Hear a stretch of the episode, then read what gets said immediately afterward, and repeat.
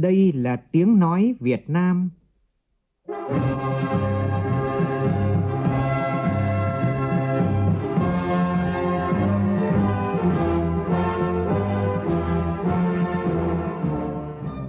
là tiếng nói Việt Nam, phát thanh từ Hà Nội, thủ đô nước Cộng hòa xã hội chủ nghĩa Việt Nam.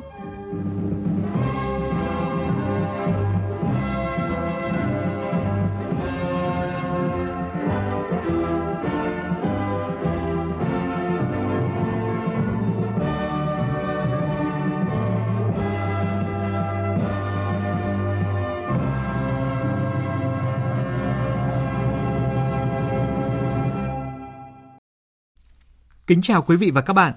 Mời quý vị và các bạn nghe chương trình Thời sự sáng của Đài Tiếng Nói Việt Nam. Hôm nay thứ năm ngày 30 tháng 11, tức ngày 18 tháng 10 năm Quý Mão. Chương trình có những nội dung chính sau đây.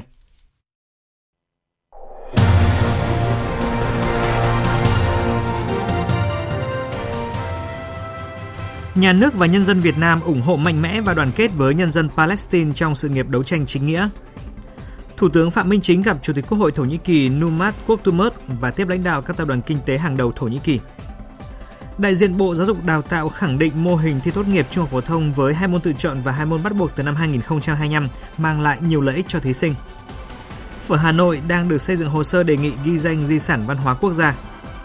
Trong phần tin thế giới, giải pháp để phá vỡ chu kỳ ấm lên toàn cầu sẽ là một trong những nội dung trọng tâm thảo luận tại hội nghị COP28 diễn ra từ hôm nay tại các tiểu vương quốc Ả Rập thống nhất. Ngoại trưởng Mỹ tái khẳng định cam kết ủng hộ lâu dài của Mỹ và NATO với Ukraine. Cũng trong chương trình, biên tập viên Đài tiếng nói Việt Nam có bình luận với nhan đề Giải ngân đầu tư công đạt thấp, bệnh kinh niên cần thuốc đặc trị.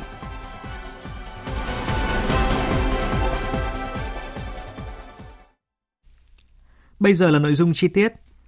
Nhân ngày quốc tế đoàn kết với nhân dân Palestine của Liên Hợp Quốc ngày 29 tháng 11, Hôm qua, Chủ tịch nước Võ Văn Thưởng đã gửi điện đến Tổng thư ký Liên Hợp Quốc Antonio Guterres, Chủ tịch Ủy ban của Liên Hợp Quốc về thực thi các quyền bất khả xâm phạm của nhân dân Palestine Sheikh Niang, Tổng thống nhà nước Palestine Mahmoud Abbas khẳng định nhà nước và nhân dân Việt Nam ủng hộ mạnh mẽ và đoàn kết với nhân dân Palestine trong sự nghiệp đấu tranh chính nghĩa, sẵn sàng tham gia các nỗ lực chung của cộng đồng quốc tế, thúc đẩy đối thoại và hỗ trợ nhân đạo cho người dân tại vùng xảy ra xung đột, góp phần đảm bảo hòa bình, an ninh, ổn định ở khu vực và trên thế giới. Tối qua, theo giờ Việt Nam, trong khuôn khổ chuyến thăm chính thức Thổ Nhĩ Kỳ, Thủ tướng Phạm Minh Chính đã gặp Chủ tịch Quốc hội Thổ Nhĩ Kỳ Numan Kurtulmuş. Phóng viên Vũ Khuyên đưa tin. Tại cuộc gặp, Chủ tịch Quốc hội Thổ Nhĩ Kỳ Numan Kurtulmuş đánh giá cao ý nghĩa lịch sử của chuyến thăm chính thức Thổ Nhĩ Kỳ đầu tiên của Thủ tướng Chính phủ Việt Nam, đặc biệt khi diễn ra vào dịp Quốc khánh 100 năm của Thổ Nhĩ Kỳ và kỷ niệm 45 năm thiết lập quan hệ ngoại giao giữa Việt Nam và Thổ Nhĩ Kỳ 1978-2023 khâm phục sự phát triển năng động của khu vực châu Á Thái Bình Dương, nhấn mạnh mong muốn tăng cường hợp tác với các quốc gia trong khu vực. Thủ tướng Chính phủ Phạm Minh Chính khẳng định mong muốn củng cố và tăng cường hợp tác toàn diện với Thổ Nhĩ Kỳ trên tất cả các kênh Đảng, Chính phủ, Quốc hội và nhân dân. Qua đó, góp phần làm sâu sắc hơn mối quan hệ giữa hai đất nước, hai dân tộc. Tại buổi gặp, hai bên đã trao đổi và thống nhất nhiều biện pháp cụ thể nhằm nâng cao hơn nữa hiệu quả hợp tác giữa hai nước nói chung và giữa hai quốc hội nói riêng. Trong đó có thúc đẩy trao đổi đoàn các cấp, tăng cường hợp tác giáo dục, đào tạo, đặc biệt trong lĩnh vực ngôn ngữ nhằm nâng cao hiểu biết lẫn nhau giữa nhân dân hai nước. Nhân dịp này, Thủ tướng Chính phủ Phạm Minh Chính chuyển lời mời của Chủ tịch Quốc hội Vương Đình Huệ mời Chủ tịch Quốc hội Thổ Nhĩ Kỳ Numan Kutumut sớm thăm chính thức Việt Nam. Chủ tịch Quốc hội Numan Kutumut vui vẻ nhận lời và bày tỏ mong muốn thăm Việt Nam trong năm 2024. Về hợp tác nghị viện, hai bên nhất trí tăng cường tiếp xúc, trao đổi giữa các ủy ban của Quốc hội, nhóm nghị sĩ hữu nghị, nghị sĩ trẻ và nữ nghị sĩ hai nước để chia sẻ kinh nghiệm lập pháp, giám sát, quyết định các vấn đề hệ trọng của đất nước, tăng cường phối hợp và ủng hộ lẫn nhau tại các diễn đàn nghị viện đa phương như Liên minh Nghị viện Thế giới IPU, Hội đồng Nghị viện châu Á APA, tăng cường giám sát, thúc đẩy chính phủ hai nước triển khai hiệu quả các cam kết thỏa thuận song phương. Tại buổi gặp, hai bên đã trao đổi về một số vấn đề khu vực và quốc tế cùng quan tâm, trong đó, Thủ tướng Chính phủ Phạm Minh Chính chia sẻ lập trường của Việt Nam trong việc giải quyết các xung đột bằng biện pháp hòa bình thông qua đối thoại, ngăn chặn xung đột không để ảnh hưởng đến người dân. Cũng trong chương trình thăm chính thức Thổ Nhĩ Kỳ, tối qua theo giờ Việt Nam tại thủ đô Ankara, Thủ tướng Phạm Minh Chính đã tiếp lãnh đạo tập đoàn Hayat Holding và lãnh đạo hãng hàng không Thổ Nhĩ Kỳ. Hayat Holding là tập đoàn kinh tế đa quốc gia với gần 90 năm hình thành, phát triển hoạt động trong nhiều lĩnh vực như hàng tiêu dùng, nội thất, logistics. Hiện tập đoàn có 41 cơ sở sản xuất nhà máy đặt tại 16 quốc gia. Tại buổi tiếp lãnh đạo tập đoàn Hirat, Thủ tướng Phạm Minh Chính hoan nghênh về tập đoàn đã đầu tư và xây dựng nhà máy tại Việt Nam. Tin tưởng rằng quan hệ tốt đẹp, phát triển tốt đẹp, tin cậy, hợp tác toàn diện giữa Việt Nam và Thổ Nhĩ Kỳ sẽ là nền tảng vững chắc để doanh nghiệp hai nước mở rộng hợp tác. Thủ tướng Chính phủ cho biết, Việt Nam luôn luôn quan tâm phòng chống buôn lậu, gian lận thương mại, kinh doanh hàng giả, hàng kém chất lượng. Thời gian tới, Việt Nam tiếp tục đẩy mạnh công tác này để bảo vệ người tiêu dùng và nhà sản xuất chân chính. Hoan nghênh tập đoàn phối hợp với các đơn vị của Việt Nam để phục vụ chăm sóc trẻ em Việt Nam tốt hơn. Hãng hàng không Thổ Nhĩ Kỳ Turkish Airlines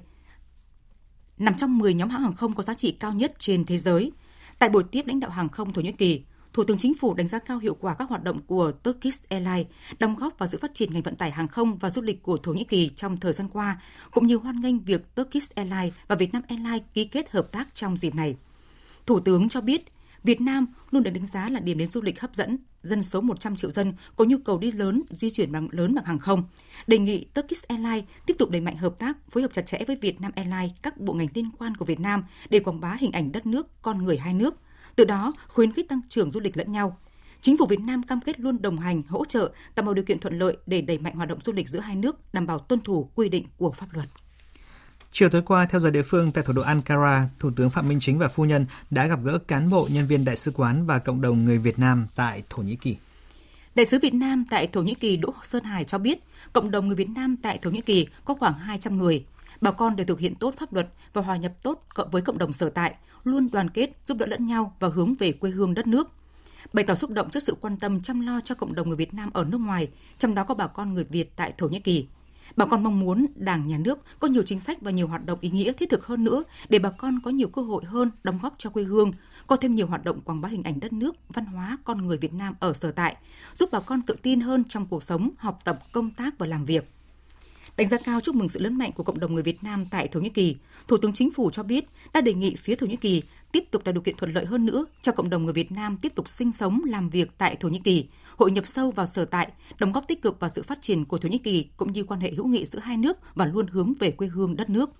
Thủ tướng Chính phủ mong muốn bà con yên tâm, tiếp tục tin tưởng vào sự lãnh đạo của Đảng và Nhà nước, phối hợp chặt chẽ với Đại sứ quán nước ta tại Thổ Nhĩ Kỳ, duy trì vai trò nòng cốt, quy tụ gắn kết cộng đồng, xây dựng cộng đồng ngày càng ổn định và phát triển,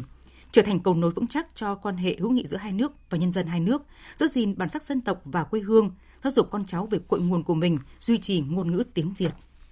Mời quý vị nghe tiếp chương trình Thời sự sáng của Đài tiếng nói Việt Nam với những tin đáng chú ý khác. Chiều qua tại Hà Nội, Ban chấp hành Tổng Liên đoàn Lao động Việt Nam khóa 12 họp hội nghị lần thứ 17. Đây là hội nghị cuối cùng của Ban chấp hành Tổng Liên đoàn trước khi diễn ra Đại hội 13 Công đoàn Việt Nam. Tại hội nghị, Ban chấp hành Tổng Liên đoàn Lao động Việt Nam nghe báo cáo kết quả công tác chuẩn bị Đại hội 13 Công đoàn Việt Nam, báo cáo công tác chuẩn bị nhân sự, nghe hướng dẫn sử dụng ứng dụng số Đại hội 13 Công đoàn Việt Nam, kết quả xin ý kiến biểu quyết về nhân sự. Xin được thông tin thêm, Đại hội 13 Công đoàn Việt Nam có nhiều điểm mới trong cách thức tổ chức, trong đó có việc mở 10 diễn đàn chuyên đề, thảo luận, đề xuất sáng kiến cho 10 vấn đề lớn đặt ra với tổ chức công đoàn. Các diễn đàn này sẽ được tổ chức vào chiều nay. Sáng nay tại Hà Nội, Bộ Kế hoạch và Đầu tư tổ chức Diễn đàn Quốc gia về Phát triển bền vững Việt Nam năm 2023 với chủ đề Thúc đẩy chuyển dịch xanh bao trùm ở Việt Nam. Tin của phóng viên Nguyễn Hằng. Diễn đàn nhằm tạo không gian cho các cơ quan quản lý nhà nước, các nhà khoa học, chuyên gia, địa phương, doanh nghiệp trao đổi quan điểm, kết quả nghiên cứu, kiến thức cùng giải pháp thúc đẩy tăng chuyển dịch xanh hướng tới phát triển bền vững tại nước ta. Tăng trưởng xanh có ý nghĩa quan trọng đối với Việt Nam, một quốc gia đang phát triển đang phải đối mặt với nhiều thách thức về môi trường. Xác định tăng trưởng xanh là chìa khóa cho sự phát triển bền vững, chính phủ Việt Nam đã ban hành chiến lược tăng trưởng xanh giai đoạn 2021-2030, tầm nhìn đến năm 2050. Chiến lược này đặt mục tiêu đưa nước ta trở thành một quốc gia xanh phát triển bền vững. Cũng trong sáng nay tại Hà Nội sẽ diễn ra phiên giao dịch việc làm dành cho lao động đi làm việc theo chương trình EPS Hàn Quốc và thực tập sinh EM Japan về nước, kết hợp cho giải cuộc thi Lao động EPS hồi hương thành công năm 2023. Sự kiện do Trung tâm Dịch vụ Việc làm Hà Nội phối hợp với Trung tâm Lao động ngoài nước, Bộ Lao động Thương binh và Xã hội cùng các đơn vị liên quan tổ chức. Phóng viên Hà Nam thông tin. Phiên giao dịch việc làm nhằm tạo điều kiện cho người lao động nói chung, lao động đi làm việc tại Hàn Quốc theo chương trình EPS và thực tập sinh EM Japan về nước của thành phố Hà Nội và các địa phương lân cận tìm được việc làm ổn định cuộc sống. qua đó động viên người lao động yên tâm về nước khi hết hạn hợp đồng, góp phần giảm tỷ lệ lao động cư trú bất hợp pháp tại Hàn Quốc và Nhật Bản. Ông Vũ Quang Thành, Phó Giám đốc Trung tâm Dịch vụ Việc làm Hà Nội cho biết. Qua phiên giao dịch việc làm này thì chúng tôi muốn tạo cơ hội cho người lao động đặc biệt là cái lực lượng lao động đi làm việc tại Hàn Quốc theo chương trình EVS cũng như là thực tập sinh theo chương trình EM Japan tại Nhật Bản. Về nước thì có nhiều cái cơ hội việc làm tạo cơ hội việc làm ngay kể cả khi họ về nước được tiếp cận với các cái doanh nghiệp các cái đơn vị mà có vốn Hàn Quốc cũng như là có vốn Nhật Bản để họ có thể tận dụng được những cái khả năng của mình những cái kiến thức của mình trong cái thời gian trước đó đã làm việc trực tiếp tại Hàn Quốc như là về tiếng, về trình độ về kỹ năng tay nghề, kể cả văn hóa đối với doanh nghiệp để họ có thể là tiếp tục tham gia vào thị trường lao động tại Việt Nam. Qua đó có được những cái thu nhập phù hợp và đảm bảo ổn định cuộc sống. Như Đài tiếng nói Việt Nam đã liên tục đưa tin, Bộ Giáo dục và Đào tạo đã chính thức công bố phương án tổ chức kỳ thi và xét công nhận tốt nghiệp trung học phổ thông từ năm 2025 với 4 môn thi, gồm 2 môn thi bắt buộc và 2 môn thi lựa chọn. Đại diện Bộ Giáo dục và Đào tạo cho biết, với mô hình thống nhất là 2 cộng 2 thì phương thức thi tốt nghiệp trung học phổ thông từ năm 2025 chưa cho phép học sinh lựa chọn thêm các môn thi khác theo nguyện vọng xét tuyển đại học với nhiều tổ hợp nhằm tiết kiệm thời gian, công sức, giảm chi phí và áp lực. Phóng viên Minh Hường thông tin.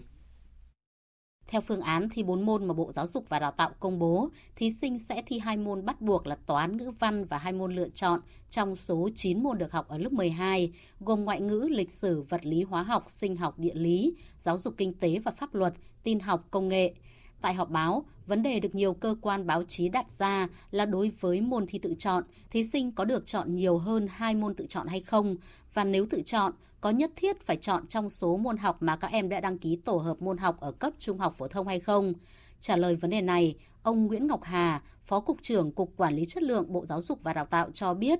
Về mặt nguyên tắc tổ chức thi, thì với cái mô hình hiện nay thì chưa cho phép thực hiện điều ấy bởi vì chúng ta có tới 36 cái tổ hợp lựa chọn khác nhau, hai trong số 9 môn và như vậy thì không cho phép nối nhiều hơn môn lựa chọn thứ ba thì sẽ xảy ra cái sự trùng lặp. Nhưng tuy nhiên đấy không phải là lý do chính. Nếu mà có những em nhiều hơn hai môn tức là 3, 4 môn, số lượng em ấy cũng không nhiều. Thứ hai, em nhiều môn quá trong khi đó thì cũng chỉ vào một trường thôi, cũng chỉ có xét đúng một tổ hợp có 3 môn thôi. Còn có thể đi học nhiều là cũng gây nên lãng phí tốn kém về thời gian về tiền bạc.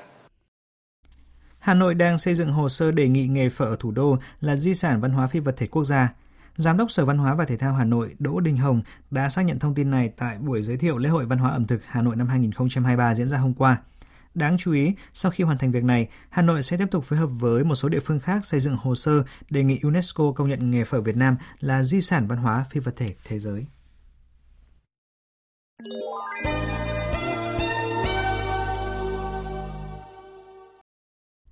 Xin chuyển sang phần tin thế giới. Các đại biểu của gần 200 quốc gia sẽ gặp nhau hôm nay để tham dự hội nghị thượng đỉnh lần thứ 28 các bên tham gia công ước khung của Liên Hợp Quốc về biến đổi khí hậu, gọi tắt là COP28 tại Dubai, các tiểu vương quốc Ả Rập Thống Nhất. Sự kiện kéo dài gần 2 tuần này được kỳ vọng sẽ giúp thúc đẩy tầm nhìn chung về một tương lai carbon thấp và lộ trình loại bỏ dần nhiên liệu hóa thạch. Biên tập viên Thu Hoài tổng hợp thông tin.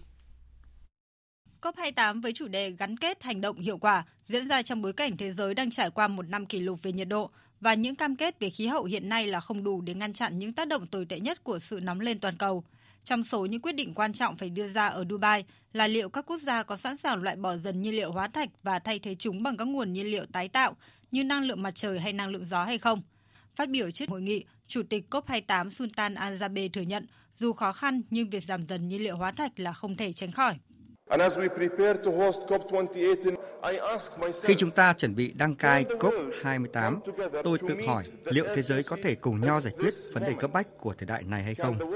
Liệu thế giới có thể cắt giảm một nửa lượng khí thải trong 7 năm tới hay không? Câu trả lời của tôi là có. Chúng ta cần giảm dần lượng khí thải từ tất cả các lĩnh vực, bao gồm giao thông, nông nghiệp, công nghiệp nặng và tất nhiên là cả nhiên liệu hóa thạch, đồng thời đầu tư vào công nghệ để tăng cường tất cả các giải pháp thay thế khả thi. Theo kế hoạch, COP28 đã công bố bản đánh giá toàn cầu đầu tiên về tiến trình thực hiện thỏa thuận Paris nhằm giữ cho nhiệt độ trái đất không tăng quá 1,5 độ C so với thời kỳ tiền công nghiệp. Đây là một công cụ quan trọng giúp hỗ trợ thế giới điều chỉnh nỗ lực hành động về khí hậu, bao gồm các biện pháp cần được thực hiện để thu hẹp các khoảng trống trong các nỗ lực hiện nay. Đêm qua, chính quyền Israel và lực lượng Hamas đã tiến hành đợt trao đổi con tin và tù nhân thứ 6 trong chuỗi 6 ngày ngừng bắn đầu tiên tại giải Gaza kể từ khi chiến sự bùng phát hôm 7 tháng 10.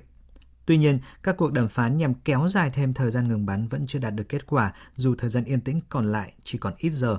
Tin của bá Thi, phóng viên Đài tiếng nói Việt Nam thường trú tại Ai Cập. Đợt trao đổi con tin và tù nhân thứ 6 giữa Israel và Hamas được tiến hành chỉ vài giờ trước khi lệnh ngừng bắn hết hiệu lực sáng 30 tháng 11.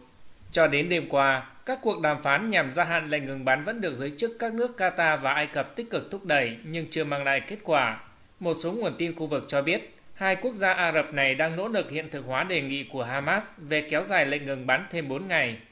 Liên quan đến vấn đề này, phát biểu sau cuộc họp NATO tại Bruxelles, Bỉ chiều qua, Ngoại trưởng Mỹ Antony Blinken cam kết sẽ thúc đẩy gia hạn lệnh ngừng bắn khi ông đến thăm Israel hôm nay. Về phản ứng của quốc tế với cuộc khủng hoảng tại Gaza, các nhà ngoại giao hàng đầu của các nước Ả Rập là Ai Cập, Ả Rập Xê Út, Jordani, Qatar tiếp tục lên án chiến dịch tấn công của quân đội Israel tại Gaza, hối thúc cộng đồng quốc tế có hành động can thiệp mạnh mẽ để bảo vệ người Palestine và thúc đẩy tiến trình hòa bình. Ngoại trưởng Mỹ Antony Blinken hôm qua tái khẳng định cam kết và sự ủng hộ của Mỹ cũng như các đồng minh NATO đối với Ukraine. Phát biểu trong cuộc gặp với Ngoại trưởng Ukraine Dmytro Kuleba tại thủ đô Bruxelles của Bỉ, Ngoại trưởng Mỹ nhấn mạnh. Uh, uh, Đặc biệt tuyệt vời khi có mặt tại đây, cùng tham gia đàm phán, đảm bảo rõ ràng về cam kết của các thành viên NATO, cam kết lâu dài của chúng tôi đối với Ukraine, để Ukraine có những gì cần thiết để tự vệ trước hành động quân sự của Nga, để Ukraine xây dựng một đất nước hùng mạnh, có thể tự đứng vững trên đôi chân của mình về phương diện quân sự, kinh tế, dân chủ. Tất cả những điều này đã rất rõ ràng tại bàn đàm phán của NATO trong hai ngày qua. Trong khi đó, Ngoại trưởng Ukraine Dmytro Kuleba tuyên bố nước này sẽ không lùi bước. Mục tiêu chiến lược của Kiev là toàn vẹn lãnh thổ nhằm góp phần đảm bảo an ninh không chỉ cho Ukraine mà còn cả toàn bộ khu vực châu Âu và Đại Tây Dương. Trực thăng không người lái, hàng hải đầu tiên được Trung Quốc đưa vào hoạt động tại Uy Hải, tỉnh Sơn Đông. Điều này được đánh giá sẽ là góp phần nâng cao khả năng quản lý và kiểm soát giao thông đường thủy, cũng như là mức độ ứng phó khẩn cấp với các vụ tai nạn nguy hiểm của tàu thuyền. Phóng viên Tuấn Đạt thường trú tại Trung Quốc đưa tin. Hai chiếc trực thăng không người lái được triển khai lần này có chiều dài 7,33 m, rộng 1,58 m, cao 2,43 m, có trọng tải 75 kg, khoảng cách điều khiển tối đa là 150 km, hành trình bay liên tục tối đa là 400 km và tốc độ bay tối đa là 150 km một giờ. Theo đài truyền hình Trung ương Trung Quốc, các máy bay không người lái này được trang bị các thiết bị tiên tiến như vỏ quang điện, hệ thống nhận dạng tự động tàu thuyền, thiết bị ném khẩn cấp và loa định hướng. Chúng có thể thực hiện nhiều chức năng như thu thập ảnh nhiệt hồng ngoại, quay video thời gian thực đường dài và cung cấp vật tư cứu hộ khẩn cấp, đồng thời có khả năng thực hiện nhiệm vụ trong điều kiện thời tiết có gió mạnh cấp 8. Đây là trực thăng không người lái tiên tiến nhất hiện được sử dụng trong hệ thống hàng hải của Trung Quốc. Và tiếp ngay sau đây chúng tôi xin chuyển đến quý vị một số thông tin thể thao.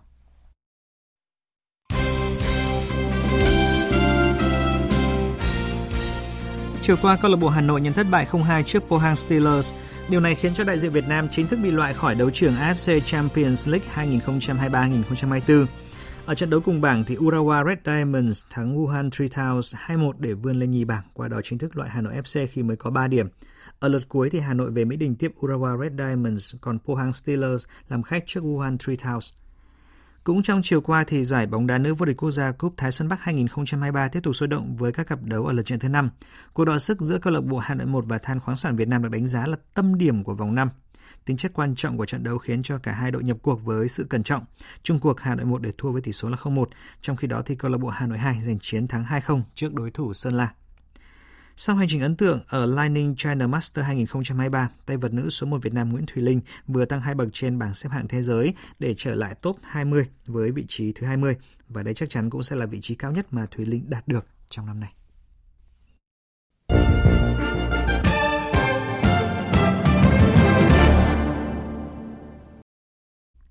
Thưa quý vị, thưa các bạn, chỉ còn một tháng nữa là kết thúc năm 2023.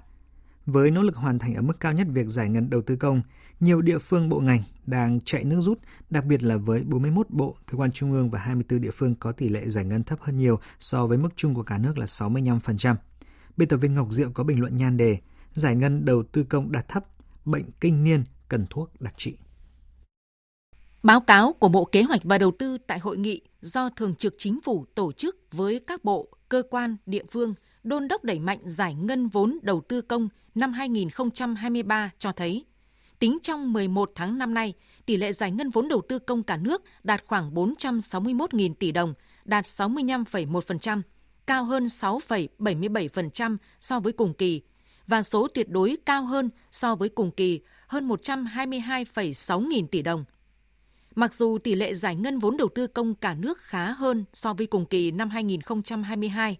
song hiện vẫn còn 41 bộ, cơ quan trung ương và 24 địa phương có tỷ lệ giải ngân thấp hơn mức trung bình của cả nước.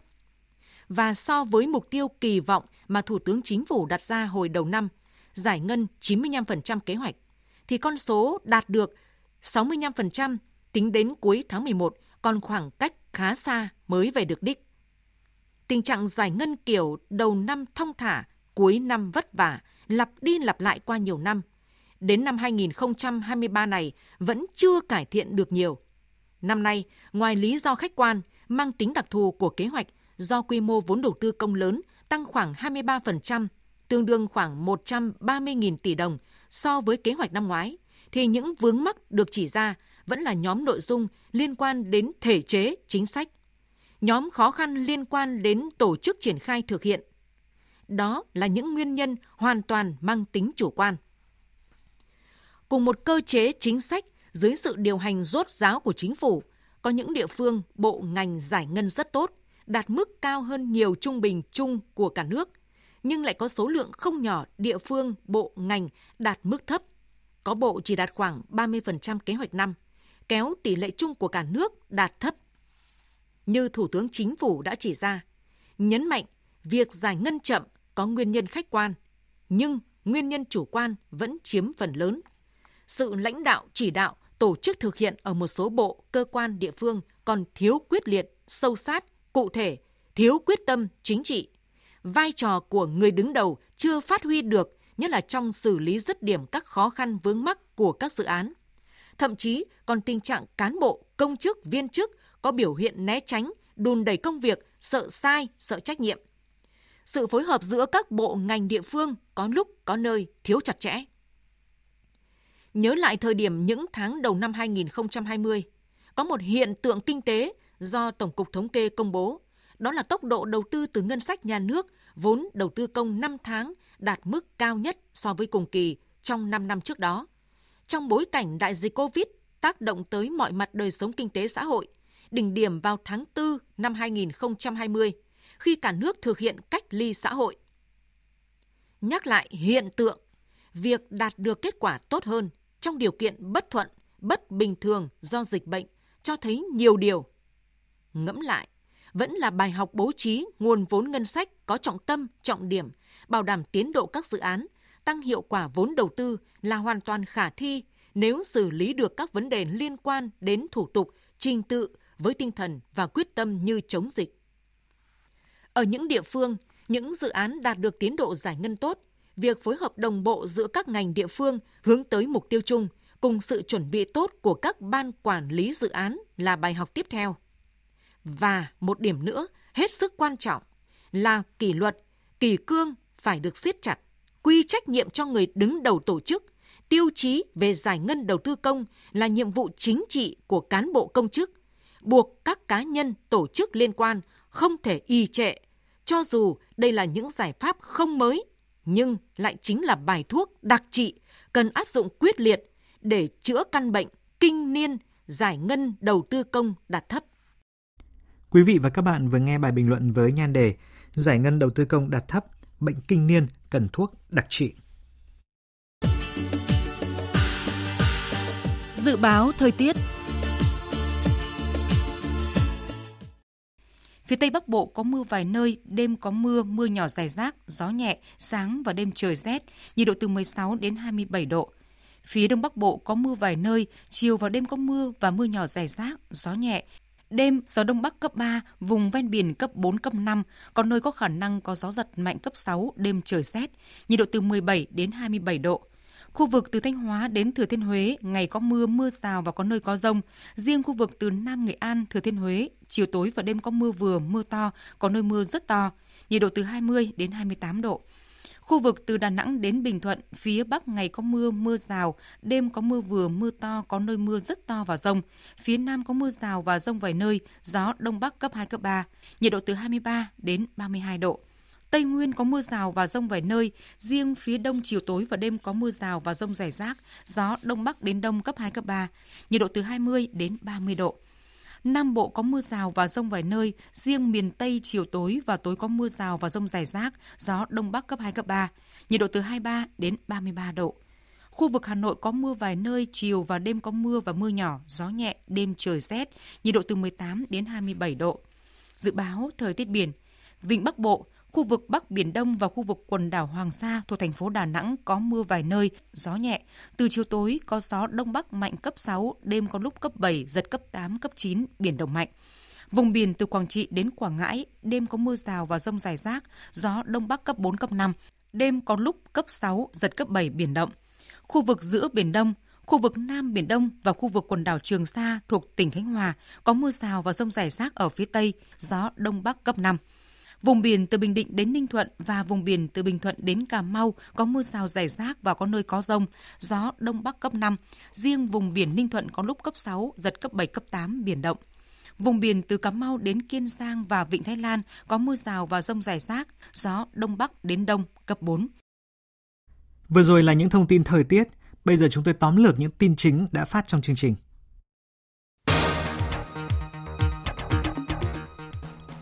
Tại cuộc gặp Chủ tịch Quốc hội Thổ Nhĩ Kỳ Numat Kurtulmus, Thủ tướng Phạm Minh Chính khẳng định mong muốn củng cố và tăng cường hợp tác toàn diện với Thổ Nhĩ Kỳ trên tất cả các kênh đảng, chính phủ, quốc hội và nhân dân, qua đó góp phần làm sâu sắc hơn mối quan hệ giữa hai đất nước, hai dân tộc.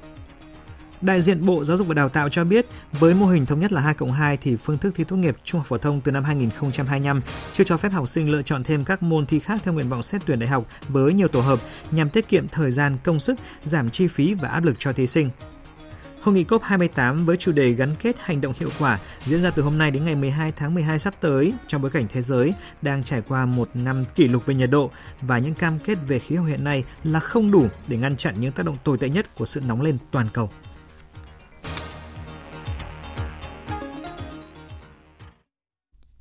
Thời lượng dành cho chương trình Thời sự sáng nay đến đây đã hết. Chương trình do các biên tập viên Hoàng Ân và Nguyễn Kiên biên soạn và thực hiện với sự tham gia của phát thanh viên Kim Phượng, kỹ thuật viên Thu Phương, chịu trách nhiệm nội dung Nguyễn Thị Tuyết Mai. Xin kính chào tạm biệt và hẹn gặp lại quý vị trong những chương trình sau.